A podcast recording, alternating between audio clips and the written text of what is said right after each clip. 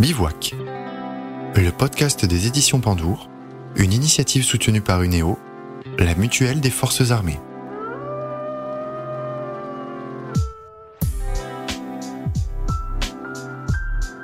Tous et toutes, ravi d'être avec vous pour ce tout premier épisode de Bivouac, le podcast de toutes les aventures. Chaque mois, on pose notre sac à dos au bivouac avec un invité qui nous raconte l'aventure de sa vie, entre récits de voyage et d'aventure, histoire extraordinaire et volonté hors du commun. Je vous propose aujourd'hui de rencontrer un homme, ou plutôt une force de la nature, dont le nom ne vous dit peut-être rien, et pourtant il est une véritable légende dans l'armée française, une personnalité hors norme, d'abord par son arrivée fracassante à l'école des fusiliers marins de Lorient, dont il nous dévoilera tout à l'heure les circonstances, mais aussi euh, par la réussite d'un long parcours mêlé d'apprentissage, de souffrance et de rédemption. Un chemin qui l'amènera à devenir instructeur et maître principal des commandos de marine, l'un des corps d'élite de l'armée française, dont les stages pour y accéder sont réputés pour être les plus durs au monde. Aujourd'hui, je vous propose de rencontrer Marius, alias Alain Alivon, à moins que ce ne soit l'inverse. Allez, on va le rejoindre, il nous attend au bivouac.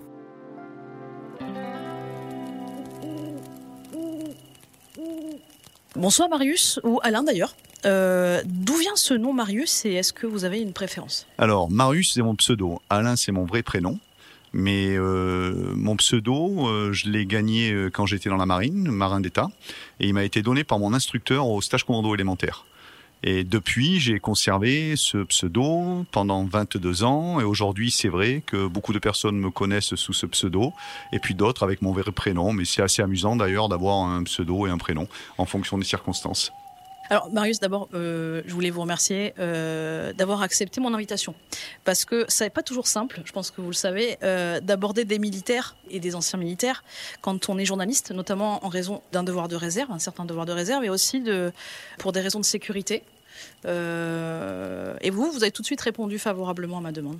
Alors en fin de compte, je réponds favorablement euh, quand c'est passé par mon premier filtre. Et mon premier filtre, c'est mon agent éditeur qui est François de Saint-Exupéry aux éditions Nimrod. Et François, avec qui je, travaille, puisque mon livre est sorti en 2013 de mémoire, c'est une relation de confiance et c'est moi qui l'ai poussé à ce métier d'agent qu'il ne maîtrisait pas du tout. Je lui ai dit, je veux être, euh, je veux que vous soyez, pardon, mon agent, pour pouvoir justement avoir cette barrière et ce filtre, que ça soit autant sur la partie administrative ou que la partie financière. J'ai horreur de ces choses-là. J'aime bien rester toujours en retrait et en réserve. Il est très très fort là-dedans et je le laisse et je lui fais entièrement confiance. Donc quand François euh, me demande ou me conseille quelque chose, du moment que c'est passé par son filtre, je l'accepte à 99% euh, des fois. Bon, alors merci à lui, à vous. Alors, oui, vous pouvez remercier François de Saint-Exupéry parce que c'est grâce à lui qu'aujourd'hui vous pouvez, euh, à ce bivouac, euh, m'interviewer. Alors justement, en parlant de bivouac, euh, je voulais commencer par deux petites questions en référence au titre de ce podcast. Alors évidemment, je pense que pour euh, le militaire que, que, vous êtes et que vous avez été, euh, ça devrait trouver un certain écho. Ça représente quoi pour vous un bivouac justement? Et pour vous, c'est quoi le bivouac idéal? Alors déjà, quand j'entends le, le, mot bivouac et qu'on est à ce bivouac avec un feu, il faut savoir que chez nous, dans les unités non conventionnelles, il n'y a pas de feu au bivouac. Puisque du moment que vous faites une, source de chaleur ou autre chose, vous pouvez être décelé. Et c'est pas le but de ces unités non conventionnelles où d'abord les mots maîtres sont la discrétion, euh, l'humilité. Et voilà, le bivouac en général, c'est un endroit où on va se poser. Et nous, on parlera plutôt euh, le synonyme de bivouac, c'est stationnement. Stationnement de longue durée ou stationnement de courte durée. Et c'est un endroit où on va prendre le temps, avec d'autres personnes qui veillent bien sûr, et ben de pouvoir récupérer, se reconditionner et se reposer un minimum de temps afin de remplir euh, sa mission vers son objectif, particulier ou pas. Et du coup, pour vous, alors le bivouac idéal, euh, il est comment? Si j'avais une, petite préférence, j'aime bien euh, les zones tempérées où on va trouver un bivouac avec euh, du conifère en style sapin ou autre chose pour pouvoir faire un, joli matelas de branchage et qui va nous permettre d'avoir euh, du repos assez confortable et avec un petit peu de chaleur puisqu'il faut toujours isoler le sol par rapport à, à l'homme.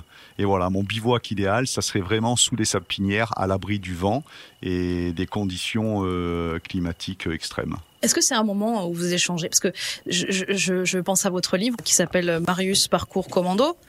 Euh, et vous évoquez ce moment au bivouac où il y a des confidences parfois, où les hommes se laissent un peu aller. Est-ce que c'est, ça fait partie aussi de, de ça?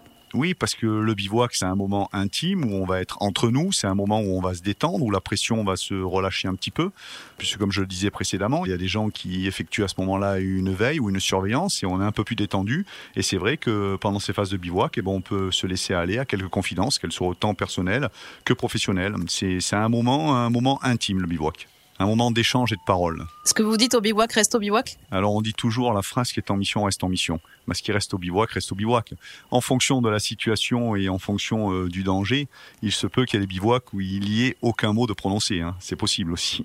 Donc voilà, c'est vraiment une configuration. Mais si je prends dans le cadre d'exercices euh, de mise en situation, où là on, sait très bien qu'à l'entraînement le danger est limité, ben, le bivouac avec la fatigue va rester un moment, comme je disais, un moment d'échange entre nous et un moment de confidence, effectivement. Comme certains qui nous écoutent, euh, je vous ai découvert, moi, euh, dans ce documentaire diffusé en 2005, dans Envoyé spécial, l'école des Bérets Verts, reportage assez fascinant, euh, en immersion totale pendant ce fameux stage de neuf semaines devenir euh, commando de marine. Et puis, on vous a retrouvé un peu plus tard, quelques années plus tard, après avoir quitté l'armée, du coup, dans deux émissions d'M6, Garde à vous et Le sens de l'effort, si j'ai pas de bêtises. Et c'est vrai qu'on peut pas s'empêcher à chaque fois. Moi, je, donc je vous ai bien observé, évidemment, en journaliste, et je me suis dit c'est dingue parce que hum, vous êtes quand même très très impressionnant. Et en même temps, on sent une grande humanité, une grande humanité. Et comment vous arrivez à ça justement, à cet équilibre, à provoquer crainte, respect, admiration? Est-ce que est-ce que vous arrivez à faire ça? Est-ce que c'est euh, quelque chose qui n'est pas forcément inné que vous avez dû travailler? Alors c'est difficile à répondre à ce genre de questions. Je pense que déjà au départ, euh, je dois avoir une espèce d'autorité euh, naturelle qui est là, qui est présente. Après, derrière, euh, l'humain, moi je, vais privilégier les relations humaines. C'est important la communication, le décodage, et puis savoir dire aux gens quand c'est bien et quand c'est pas bien. Aujourd'hui, on l'a oublié dans cette société un petit peu. Alors comment vous dire pourquoi cette rigueur, cette autorité? Mais hum, je sais pas. Je pense qu'il y a un côté naturel derrière. Il faut aussi, on ne fait pas faire faire à quelqu'un ce qu'on n'est pas capable de faire. Et moi, je suis un partisan de, dire que l'exemple reste le meilleur moyen d'influence. Et peut-être que les, gens le comprennent. Et aujourd'hui, ça aide pour avancer. Mais on est beaucoup plus, qui peut vous paraître très dur et, et très fort ou rigoureux. En fin de compte, on est beaucoup basé sur la valorisation de l'individu. Et la priorité numéro une, c'est valoriser les individus, leur montrer de quoi ils sont capables psychologiquement ou physiquement pour arriver à leur faire soulever des montagnes. Et ben, je ne sais pas, peut-être que j'ai une manière euh, pédagogique, je devrais peut-être déposer un brevet là-dessus pour dire la méthode euh, Marius, la méthode qui fonctionne. Mais en tout cas, voilà, moi, je suis tombé sur des instructeurs qui étaient très très bien, d'autres qui étaient plus mauvais, et j'ai toujours pris exemple sur les bons instructeurs. Moi, je suis un partisan de dire qu'il n'y a pas de mauvais élèves, mais il n'y a que des mauvais professeurs.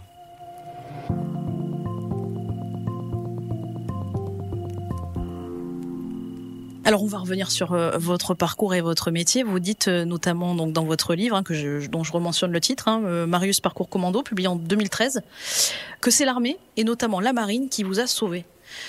pour quelle raison? Bah, c'est un concours de circonstances. Pourquoi la marine et l'armée m'a sauvé? Parce que j'ai eu une jeunesse difficile, j'ai pas pris les bons chemins. Et puis, euh, ce que je raconte dans mon livre, c'est euh, lors d'une dernière garde à vue, je tombe sur un inspecteur un peu plus intelligent que les autres de cette époque-là, et puis qui lui me demande si j'ai fait mon service militaire. Effectivement, je n'avais pas encore fait mon service militaire, et, euh, et, il me donne une chance, quoi. Il ouvre une fenêtre, il me dit voilà, il me dit si euh, vous allez cet après-midi à la caserne du MU à Marseille, vous allez devancer votre appel, et eh ben vous revenez me voir avec ce document qui prouve que vous avez fait la démarche, et puis aucune charge sera poursuivie contre vous, et je vous laisse tranquille derrière tout ça, ben, j'ai senti que c'était euh, c'était la bascule. Il fallait que je fasse. Pourquoi? Parce que lui, dans, dans les mots qu'il m'a tenus, il m'avait tenu des propos qui étaient très francs. Il m'a dit que si je continuais sur ce chemin ou dans cette voie, il y avait deux opportunités qui se présentaient à moi. C'était la, mort ou la prison. J'avais 19 ans ça fait réfléchir. Et puis je me suis dit, pourquoi ne, pas tenter? C'est quelque chose, c'est une porte qui s'ouvre. Et en fait, le fait d'avoir déclenché chez moi cette ouverture, j'ai suivi un parcours où je me suis beaucoup fié à mon instinct et aux portes qui s'ouvraient euh, devant moi. Vous l'avez revu, ce monsieur? Souvent on me pose cette question-là. J'ai jamais revu ce monsieur-là, non, jamais. Vous l'avez dans votre cœur, quoi. C'est quelqu'un qui a compté dans ma vie, comme plein d'autres personnes, mais voilà, c'est quelqu'un qui a compté, qui a compté, pardon, dans ma vie, parce qu'il m'a donné à un moment une clé du cadenas pour pouvoir ouvrir et pour pouvoir m'en sortir personnellement. Et euh, je ne cesse inconsciemment, sans, sans l'avoir revu, sans le connaître directement, eh ben, de le remercier au fond de moi-même. Qu'est-ce qui a fait qu'à un moment donné, donc là, vous, vous, décidez de vous engager euh, dans la marine. Qu'est-ce qui fait qu'à un moment donné, vous décidez d'aller encore plus loin, justement, et de tenter euh, les commandos? La marine nationale et la défense, c'est comme je le dis souvent, c'est une école où si vous donnez les moyens, vous pouvez commencer ouvrier, finir président directeur général, parce que il hum, n'y a pas de jugement, tout le monde est habillé pareil au départ quand on arrive. Hein. Je suis arrivé pour faire mon service militaire et personne ne m'a jugé on m'a dit euh, si tu veux quelque chose pour y arriver, ben il faut que tu t'en donnes les moyens, personne ne le fera à ta place. Donc pour la première fois de ma vie, j'ai compris la valorisation de l'individu et on me faisait confiance. J'ai, hum, je pense que j'avais des capacités euh, scolaires hein, en toute humilité, hein, mais bon, j'ai pas eu de très bons professeurs, quelques-uns bien, mais d'autres non, qui n'ont pas su aller chercher en moi ce qu'il fallait. Et moi, j'ai trouvé dans la marine. Je dis souvent, hein, j'aurais pu tomber euh, avec un, bon pharmacien, un bon maçon ou un plombier, et j'aurais peut-être euh, eu aussi euh, cette, étincelle qui m'aurait permis de m'épanouir. Moi, je l'ai trouvé dans la marine. Et hum, de mon service militaire, je me suis engagé directement parce que j'ai compris que c'était ma voie et j'ai su que c'était mon, mon chemin. Et alors là, donc vous arrivez quand même major de ce stage quand vous avez, pris cette décision et vous vous y tenez jusqu'au bout, ce qui est quand même déjà pas une mince affaire. Hein. Et jusqu'à la fin, vous terminez donc premier. Et moi, ça m'a ému hein, en vous lisant, c'est que vous dites euh, euh, quelque part que c'est la première fois que vous êtes premier. Oui, je suis, je touché parce que les gens me font confiance. On n'a pas de résultat, on ne sait aucune note, on ne sait jamais où on en est euh, tout au long du stage. Et à la fin, quand on est sur les rangs, qu'on me remet euh, cette dague, puisque c'est la tradition euh, pour le major de stage, le stage élémentaire, où on me remet cette dague. Pour la première fois de ma vie, oui, je suis, je suis premier quelque part. Et jusqu'à ce jour, euh, que ce soit mon parcours scolaire ou, ou ma vie un petit peu personnelle, j'étais plutôt dévalorisé que valorisé. Donc c'est là où on croit en ses capacités, qu'elles soient intellectuelles ou physiques, et on se dit, effectivement, je suis capable de. C'est comme si vous aviez des ailes qui poussaient, il n'y a plus rien qui peut vous arrêter, quoi. Et c'est là où on commence à comprendre qu'on se dit, effectivement, euh, il y a un contrat, il y a une limite gauche, une limite droite, on sait où on va, à aucun moment on vous ment ou on triche, mais par contre, si vous donnez les moyens, vous pouvez y arriver. Et voilà, moi je l'ai compris à ce moment-là. Et ce que vous dites en plus, euh, et ça tout le monde peut s'y retrouver dans ce livre quand vous dites ça, c'est que finalement on n'est pas sûr de faire les bons choix, quoi. Euh, on y va, on, fait, et puis euh, il y a toujours une part de doute quelque part. Mais ce qui, va récompenser ce doute, c'est finalement d'avoir réussi, c'est d'avoir d'être allé au bout. Oui, la réussite, mais après, après on peut avoir des échecs. là où on apprend aussi à cette école de la marine, c'est que si on a un échec, il y, a toujours deux solutions. Soit c'est que ce n'est pas fait pour vous, vous n'avez pas les capacités, et puis vous allez vous orienter vers autre chose on, ne vous laisse pas euh, nourrir votre échec. En fait, on vous fait rebondir sur votre échec. Et par contre, pour ceux qui réussissent, ça ouvre des voies et ça permet d'avoir un chemin tout tracé. Mais là où c'est important, c'est qu'à chaque moment, que ça soit lors de, l'échec, hein, pour une défaite parce qu'on n'est pas fait pour ça, ou parce que tout simplement on s'est blessé, on vous redonnera quand même une chance pour revenir et pour vous donner les moyens de faire. Et c'est là où c'est important. C'est pas parce que vous subissez l'échec que vous êtes mis sur le côté. Je, ne sais pas, honnêtement, je ne sais plus si je l'ai écrit, mais des fois j'en parlais avec des proches et avec des anciens euh, de ma boutique, on se disait si je n'avais pas réussi, si je n'étais pas sorti, est-ce que je serais revenu retenter ou le faire? C'est très difficile. On ne peut pas, on a des doutes. Les doutes, ils subsistent pour tout le monde à n'importe quel moment. Mais une fois qu'on a fait le choix, il faut être déterminé, volontaire, et puis ne, plus hésiter. C'est ça qui est important. Et c'est là où tout le monde, finalement, en tout cas, je m'y suis reconnu et je sais que tout le monde peut s'y reconnaître dans, cette, euh, presque un enseignement, j'ai envie de dire, que vous donnez et que vous, euh, vous avez appris par le biais de votre expérience, quoi. Ça serait un manque de modestie de dire un enseignement. moi, moi, j'ai voulu, voulu écrire, j'ai voulu écrire ce livre avec, à, chaque quand j'écris mon mon enfance, je l'écris avec mon cœur d'enfant, avec ma syntaxe de ce jour. Mais par contre, je l'écris vraiment avec les sentiments que je ressens au moment où je suis un enfant. Euh, quand j'écris la partie de la marine, je l'écris avec la même vibration, avec la même fréquence que lorsque je vis ce moment du stage commando, avec euh, avec la douleur, les souffrances, les, les doutes. Euh, je triche pas. Il y a que les mots que je choisis, que j'ai choisi avec mon expérience, ma maturité euh, pour les écrire. Mais en tout cas, quand je l'ai créé, je voulais pas écrire un, récit militaire puisque je raconte pas beaucoup d'opérationnels. Hein. Je reste vraiment sur une, petite partie de mon autobiographie, mais je voulais surtout que ça puisse aider les gens et dire euh, si vous lisez ce livre, c'est pas impossible quand on a euh, la, la, volonté ou la détermination d'arriver au bout de ses objectifs et que tout le monde est capable de changer s'il s'en donne les moyens. Voilà, c'est un, c'est un petit peu le résumé de, de cet ouvrage. Pour moi, et au-delà de ça, pour moi, ça a été une belle euh, psychothérapie sans aller voir personne. Parce que justement, vous parlez de souffrance. Euh, vous êtes quelqu'un en souffrance quand vous arrivez justement euh, euh, vers la marine. À ce moment-là, vous êtes en souffrance, mais vous, vous savez déjà que vous avez déjà votre déclic. Et, euh, et c'est vrai que cette souffrance-là, vous en parlez, euh, vous arrivez à la surmonter justement, et vous arrivez à, en- à rendre ça positif quelque part. Et c'est, je trouve, moi qui vous ai lu, et encore une fois pour les lecteurs et pour ceux qui, qui sont en doute justement, c'est une formidable note d'espoir pour finalement de se dire, ouais, je, je, ça va être difficile, mais ça va aboutir sur quelque de bien. Mais tant que tant que vous avez euh, la vie, il y a de l'espoir, quoi. C'est là où il faut se dire ça, qu'on soit confronté à n'importe quelle personne. Celui qui dit déjà qu'il n'a pas peur, c'est un menteur. Tout le monde a peur dans la vie, mais on se prépare, on se prépare à affronter les peurs, on se on, on s'entraîne pour. Et hum, si on arrive à transformer cette souffrance, qu'elle soit psychologique ou physique, et la transformer en, positif pour qu'elle devienne une force et qu'elle vous aide à avancer, c'est ce qu'il faut faire. Moi, je j'avais pas pas un, parcours particulièrement, on va dire, euh, intellectuel euh, ou initié à ce genre de choses sur la psychologie pour y arriver. Ça veut dire que chacun au fond de nous, on l'a, on est des animaux au départ, et puis on, le développe. Hein, un, animal, euh, et on, est tout, on vient tous de là. Le, cerveau, il est bien fait pour ça. Quand vous êtes confronté à un incident euh, hors du commun ou, une situation de stress, il y a, trois choses. Il y a d'abord la sidération, donc elle va durer pour certaines personnes un, un laps de temps, euh, malheureusement. Après, il y a la fuite et après, il y a l'attaque. Donc voilà, c'est comme ça que ça fonctionne tout simplement. Et si on arrive à transformer tout ce côté euh, négatif, se le transformer en force, en une espèce de puissance qui va vous aider à avancer.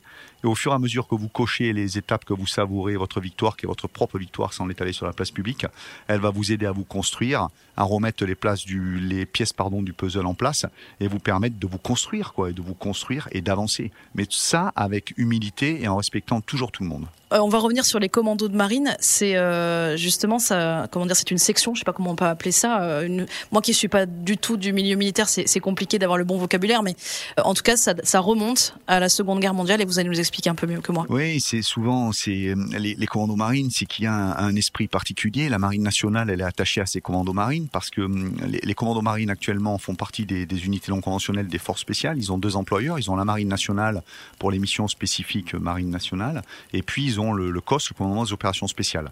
Mais au-delà de ça, l'historique, c'est que ça fait partie euh, l'origine des 177 Français qui ont débarqué en Normandie le, le 6 juin 44, et ce sont tous ces gens qui sont portés volontaires, qui soient bretons, de différentes origines, qui ont, traversé la, Manche pour rallier euh, l'Angleterre et se porter volontaires euh, pour euh, s'entraîner en Écosse et venir euh, débarquer euh, en France, en Normandie, et ils ont été les premiers à toucher le sol. Alors souvent dans, à l'école on n'apprend pas ça, on parle du débarquement, on parle beaucoup de l'armada des Américains, euh, des Anglais ou autre chose, mais il faut savoir qu'il y avait cette unité, cette petite unité on va dire, euh, les 177, et que quand même lors du débarquement, euh, l'honneur leur a été fait pour que les deux barges touchent en premier le sol français parce que c'était c'était les Français. Donc voilà, moi je, je connais bien Léon Gauthier, euh, qui est le dernier survivant aujourd'hui sur 177, il faut le savoir, à Ouistreham, et qui est resté vivre là-bas. Et euh, quand j'ai fait la visite du musée avec Léon, qui raconte euh, toutes les étapes du débarquement, et quand c'est un acteur qui vous raconte ça et qui en plus l'a vécu, c'est voilà, c'est riche d'histoire. Et je trouve un peu dommage que dans nos écoles, euh, en France, on ne parle pas assez de, ces faits d'armes, puisqu'aujourd'hui, si on jouit de toute cette liberté, hein, qu'elle soit, euh, soit, euh, on va dire, euh, au, quotidienne, bah, c'est grâce à des hommes comme ça qui ont eu cette volonté d'acier de venir défendre leur pays plutôt que de rester cachés à droite ou à gauche. Donc voilà, c'est noble, c'est une noble histoire, et je trouve qu'on la raconte pas assez, qu'on la valorise pas assez. C'est dommage.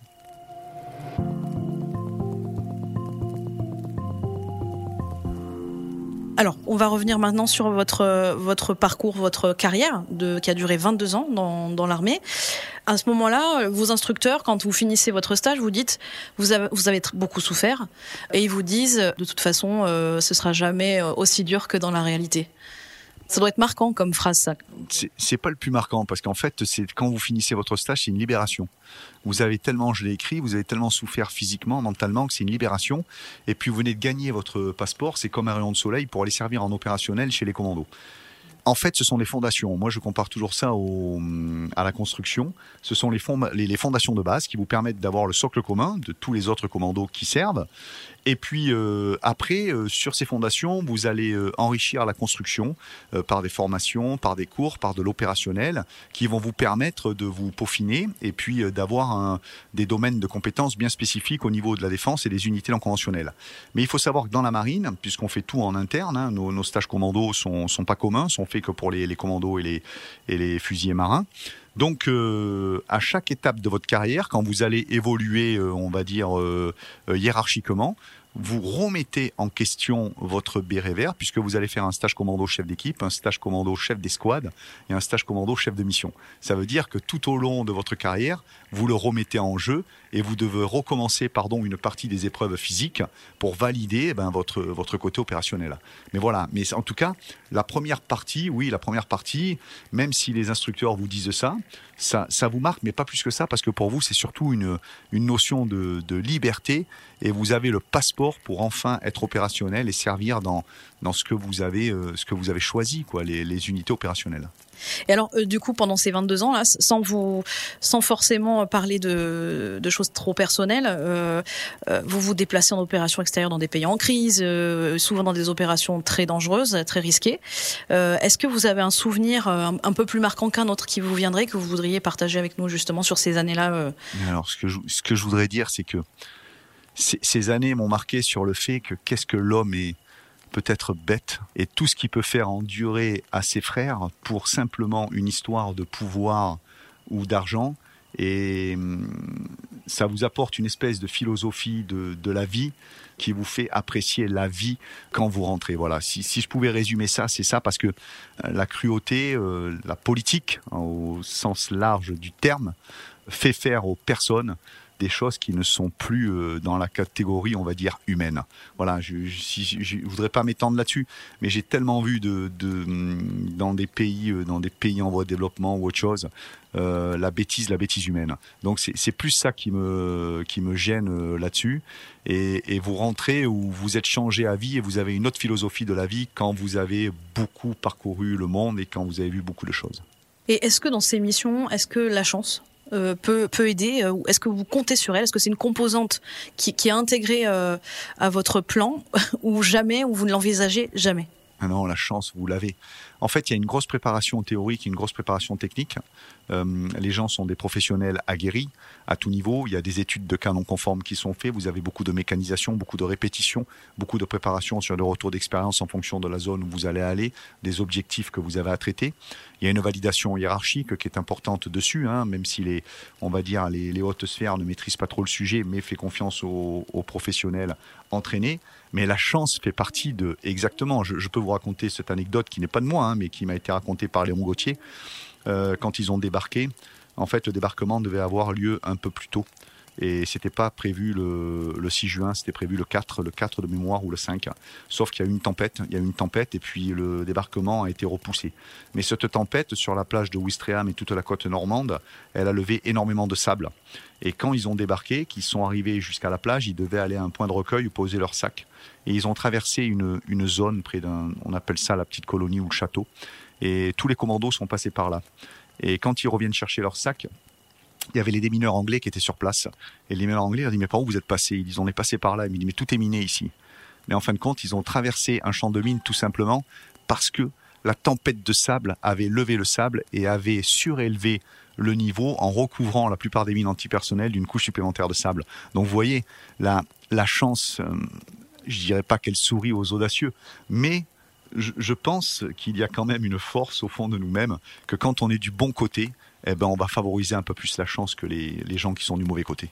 Alors justement, on va revenir un petit peu à ce, pas ce goût du danger, mais quelque part euh, à ce charisme naturel dont on parlait tout à l'heure, que vous avez et qu'on retrouve d'ailleurs chez beaucoup de militaires aussi. Euh, Quel regard vous portez du coup sur les personnes qui sont l'inverse, c'est-à-dire des personnes pas très aguerries justement, euh, qui ne se sentent pas forcément euh, de marque de force ou de virilité, ou qui sont moquées d'ailleurs même dans notre société. Euh, par exemple, je pense aussi à, ce concept de gentillesse qui est pourtant censé être une qualité, mais qui aujourd'hui devient parfois presque moqué, un peu, un peu dénigré. quel, regard vous portez sur ces personnes-là. Alors moi, on, a l'avantage qu'on a nous les, commandos et puis les gens qui viennent de ma corporation c'est qu'on a une, un, un, mot qui fait partie de notre vocabulaire et qui est ancré dans notre tête, c'est l'humilité. Donc, euh, alors là, on n'est pas du tout. Le regard que j'ai sur ces personnes, moi, ça fait bien longtemps que je sais que tout le monde est différent dans la vie. Euh, il faut justement, quand on est un bon leader et un bon manager, c'est arriver à mener justement toute cette différence de personnes quand vous avez des subordonnés ou des collaborateurs. Et c'est comme une famille. Hein. Dans, les, dans les collaborateurs, vous aurez des gens qui sont, qui sont peut-être plus avenants que d'autres, qui sont plus audacieux, téméraires, et puis d'autres qui sont effacés. Mais là où on juge vraiment les gens, c'est dans la situation de crise ou la situation d'urgence. Tout, à l'heure, je vous parlais de la sidération. Et eh ben peut-être que ces personnes euh, introverties, enfin qui semblent introverties par rapport à d'autres personnes, et par rapport à celui qui va euh, euh, qui semble avoir peut-être une autorité naturelle ou qui est au-dessus des autres, le jour où ça se passera mal, eh ben, celui qui avait cette autorité naturelle va peut-être être totalement effacé ou noyé là-dedans, que la personne qui est très discrète, même voire gentille, eh ben, donnera tout ce qu'elle a, où on va avoir la révélation de sa vraie personnalité. C'est pour ça qu'il faut jamais juger. Tant qu'on n'est pas confronté euh, au, danger imminent ou, euh, ou, à quelque chose, une situation très grave, on peut pas juger les gens, chacun. Il faut bien avoir en tête que chacun est différent. Mais en tout cas, je ne porterai jamais de jugement. Quand j'organise euh, avec mon association euh, Marustime Combat mes stages, hum, au début, cette association, elle existe depuis près de 10 ans maintenant, presque 12 ans. Au début, j'avais beaucoup d'anciens ou, de pseudo-militaires frustrés ou de gens qui s'imaginaient militaires qui venaient. Aujourd'hui, j'ai beaucoup de, beaucoup de femmes.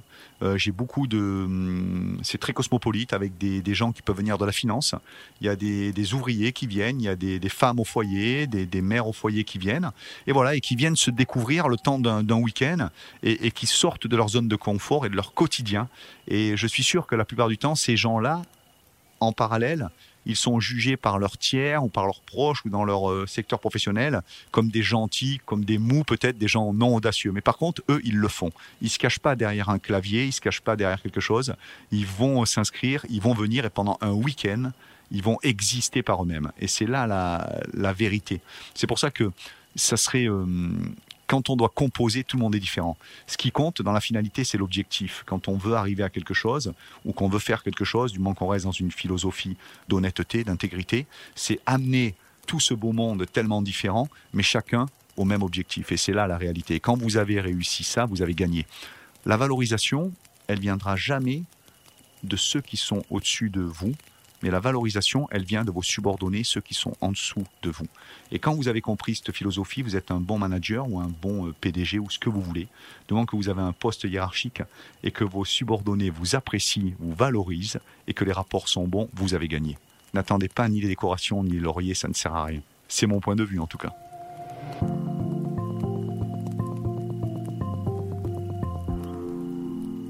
Justement, euh, par rapport à ça, on parlait de, votre association euh, à l'instant, euh, puisque c'est votre vie aussi après l'armée, justement, cette association. Qu'est-ce qui a fait justement que vous avez décidé de revenir à la vie civile? Une fenêtre j'ai décidé de revenir à la vie civile. C'est une fenêtre, c'est une opportunité. On a un réseau chez nous qui s'appelle de briques et de dagues par rapport au badge commando, donc le brick, le bateau anglais, puis la dague des commandos. On est plusieurs dans cette association. Et puis dès qu'il y a des offres d'emploi qui se profilent ou qui se dessinent dans le civil, on échange. Et puis voilà, moi j'ai eu l'opportunité, j'étais à 22 ans de carrière, il y a une opportunité qui se dessinait dans un domaine que je maîtrisais et je restais euh, près de la mer, dans la sûreté portuaire. Et ça s'est fait comme ça. Donc j'ai vu cette fenêtre, j'ai dit place aux jeunes, derrière ça poussait. Les, les loups ont les dents longues et puis ils sont beaucoup plus forts, beaucoup plus techniques qu'on a pu l'être. Et puis je me suis dit voilà, c'est un nouveau challenge et j'ai recommencé quelque chose. Justement, je me posais la question quand on, on vit aussi intensément les choses euh, pendant aussi longtemps. Le monde civil, c'était pas trop dur de vous réadapter? Est-ce que, est-ce qu'il vous a pas trop semblé fade et, enfin, justement, avec des valeurs un peu différentes? Alors honnêtement, ce qui va me manquer le plus, c'est la, c'est la cohésion, la respiration collective, parce qu'on essaye de le recréer dans le civil, mais ils ont tellement été déformés. C'est pas péjoratif non plus ce que je dis, mais ils ont tellement été déformés par le, fait de ne pas avoir connu ces choses-là avec une grande intensité, bah, qu'il faut tout remettre à plat et tout remettre à zéro. Et on est souvent déçu par les personnes parce qu'ils n'ont pas compris votre message. Et ils pensent toujours que derrière, il y a une manipulation de chef ou de responsable, mais qu'en fait, non, derrière, on est là pour valoriser. Et puis nous, indirectement par rapport, si on fait un parallèle avec mon ancienne boutique, les, les commandos marines, on a une culture d'entreprise. On travaille pour la collectivité. Et aujourd'hui, pour faire comprendre ça dans le civil, c'est très difficile. Voilà. Après, je suis pas, euh, j'ai pas eu beaucoup de mal à, à m'adapter parce que quand on est passé par les fondations que je vous disais euh, précédemment, eh ben tous les gars de chez nous sont des passionnés. Donc on va choisir un métier. Quand on va dans un métier ou on fait un autre métier, eh ben on est passionné, qu'on soit euh, carleur, qu'on soit responsable, qu'on soit ce que vous voulez. En fait, la passion l'emporte sur le reste. Pour finir, deux dernières choses. D'abord, quel conseil vous donneriez à un homme, une femme de 20, 30, 40 ans qui doute de ses capacités, qui manque un peu de confiance en lui? De l'amour.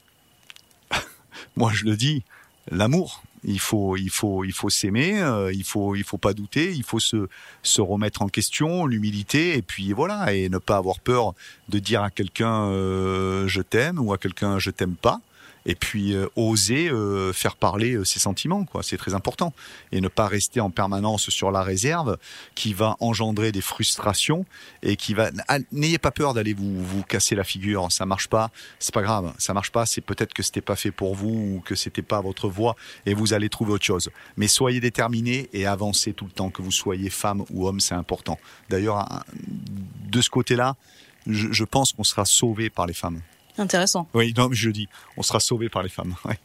Pourquoi? Dites-nous un peu. Parce que aujourd'hui, on est encore. Euh, il faut vous imaginer quand même que historiquement parlant, des fois, j'en parle avec euh, avec Stéphanie, ma, ma, compagne, et je dis euh, que le droit de vote est, à peine récent pour les femmes. Quand vous regardez dans les entreprises, elles sont moins payées que les hommes à travail à travail égal. Il y a toujours cette espèce de de sexisme dans la rue ou autre chose. Moi, je, je veux dire, je, je me dis, j'ai, j'ai des femmes en stage, je fais des stages mixtes, j'ai des stages féminins, et je prends presque plus de plaisir à faire des stages féminins dans mon association. Pourquoi? Parce qu'elles sont de suite solidaires. Une femme, en elle, elle a la solidarité et elle n'a pas la prétention, au départ, je parle, d'écraser les autres pour arriver à, à, se valoriser ou à se mettre sur un piédestal. Donc je dis, si on doit être sauvé un jour, je l'espère, ça sera par les femmes. On espère que vous serez écouté, que vous serez entendu. Avant de vous laisser rejoindre votre tente ou votre tarpe, d'ailleurs, je ne sais ouais. pas si c'est un tarpe plutôt, pour prolonger l'interview, euh, je voudrais vous demander euh, un dernier partage avec nous. Euh, Est-ce que vous auriez un livre, un film, une exposition, une émission ou même un personnage qui vous a inspiré, qui vous a plu et que vous souhaiteriez partager avec nous? Alors c'est difficile parce que moi, j'ai pas de culture de fan. C'est-à-dire que non, non, non, c'est vrai. Bon, moi, le personnage historiquement parlant, j'en citerai deux. Alors, Léon Gauthier, parce que voilà, c'est un vétéran, c'est le seul survivant aujourd'hui, et puis. Euh, et puis voilà, tous les honneurs, cette humilité et puis cette manière d'être, je trouve ça euh, formidable. Napoléon Bonaparte, je suis assidu d'histoire et, j'adore Napoléon Bonaparte parce que je trouve que le petit Corse, il a su mener sa barque correctement et puis arriver à ses fins avec des, tas de choses et à faire enlever le pape. Euh, je veux dire pour qu'il soit euh, voilà que son mariage soit reconnu tout ça euh, sous la menace je, je je trouve ça vraiment d'un culot et puis de ça m'a ça m'a impressionné voilà je dirais ça et après euh, alors, ce qui peut paraître contradictoire par rapport à ce que les gens ont, ont, ont en image en s'imaginant en personne ou en me voyant, moi j'adore les films euh, humoristiques. J'aime bien ça. Et par exemple, un film fétiche que j'aime bien, c'est, je sais pas si le titre je le dis bien parce que c'est belge, c'est Dick, Dick Neck. C'est ça? Ouais, ouais, ouais c'est ça, c'est celui-là, ouais. C'est tout à fait ça. Et avec euh, voilà euh, François Damien et puis de grands acteurs dedans, ben moi j'aime bien ce film-là. Humour belge. Oui, l'humour belge. Ouais, j'aime bien les Belges. Moi, j'ai trouve, j'ai trouve bien moi les Belges là-dessus. Ils sont très forts. Voilà, c'est pour ça.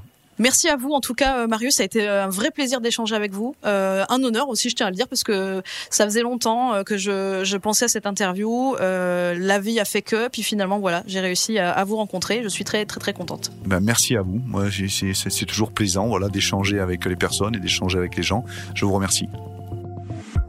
Voilà. Je laisse Marius rejoindre sa tante. Si vous souhaitez vous plonger dans son autobiographie passionnante, vous pouvez la trouver aux éditions Nimrod. Marius Parcours Commando, c'est son titre. Et pour finir, je vous laisse avec une citation de mon invité qui vaut le détour. J'ai une limite gauche et une limite droite. Ceux qui sortent de cet axe, je les remets dedans à ma manière. On croirait du Michel Audiard dans le texte. Allez, à très vite dans Bivouac. C'était Bivouac, le podcast des éditions Pandour, une initiative soutenue par UNEO, la mutuelle des forces armées.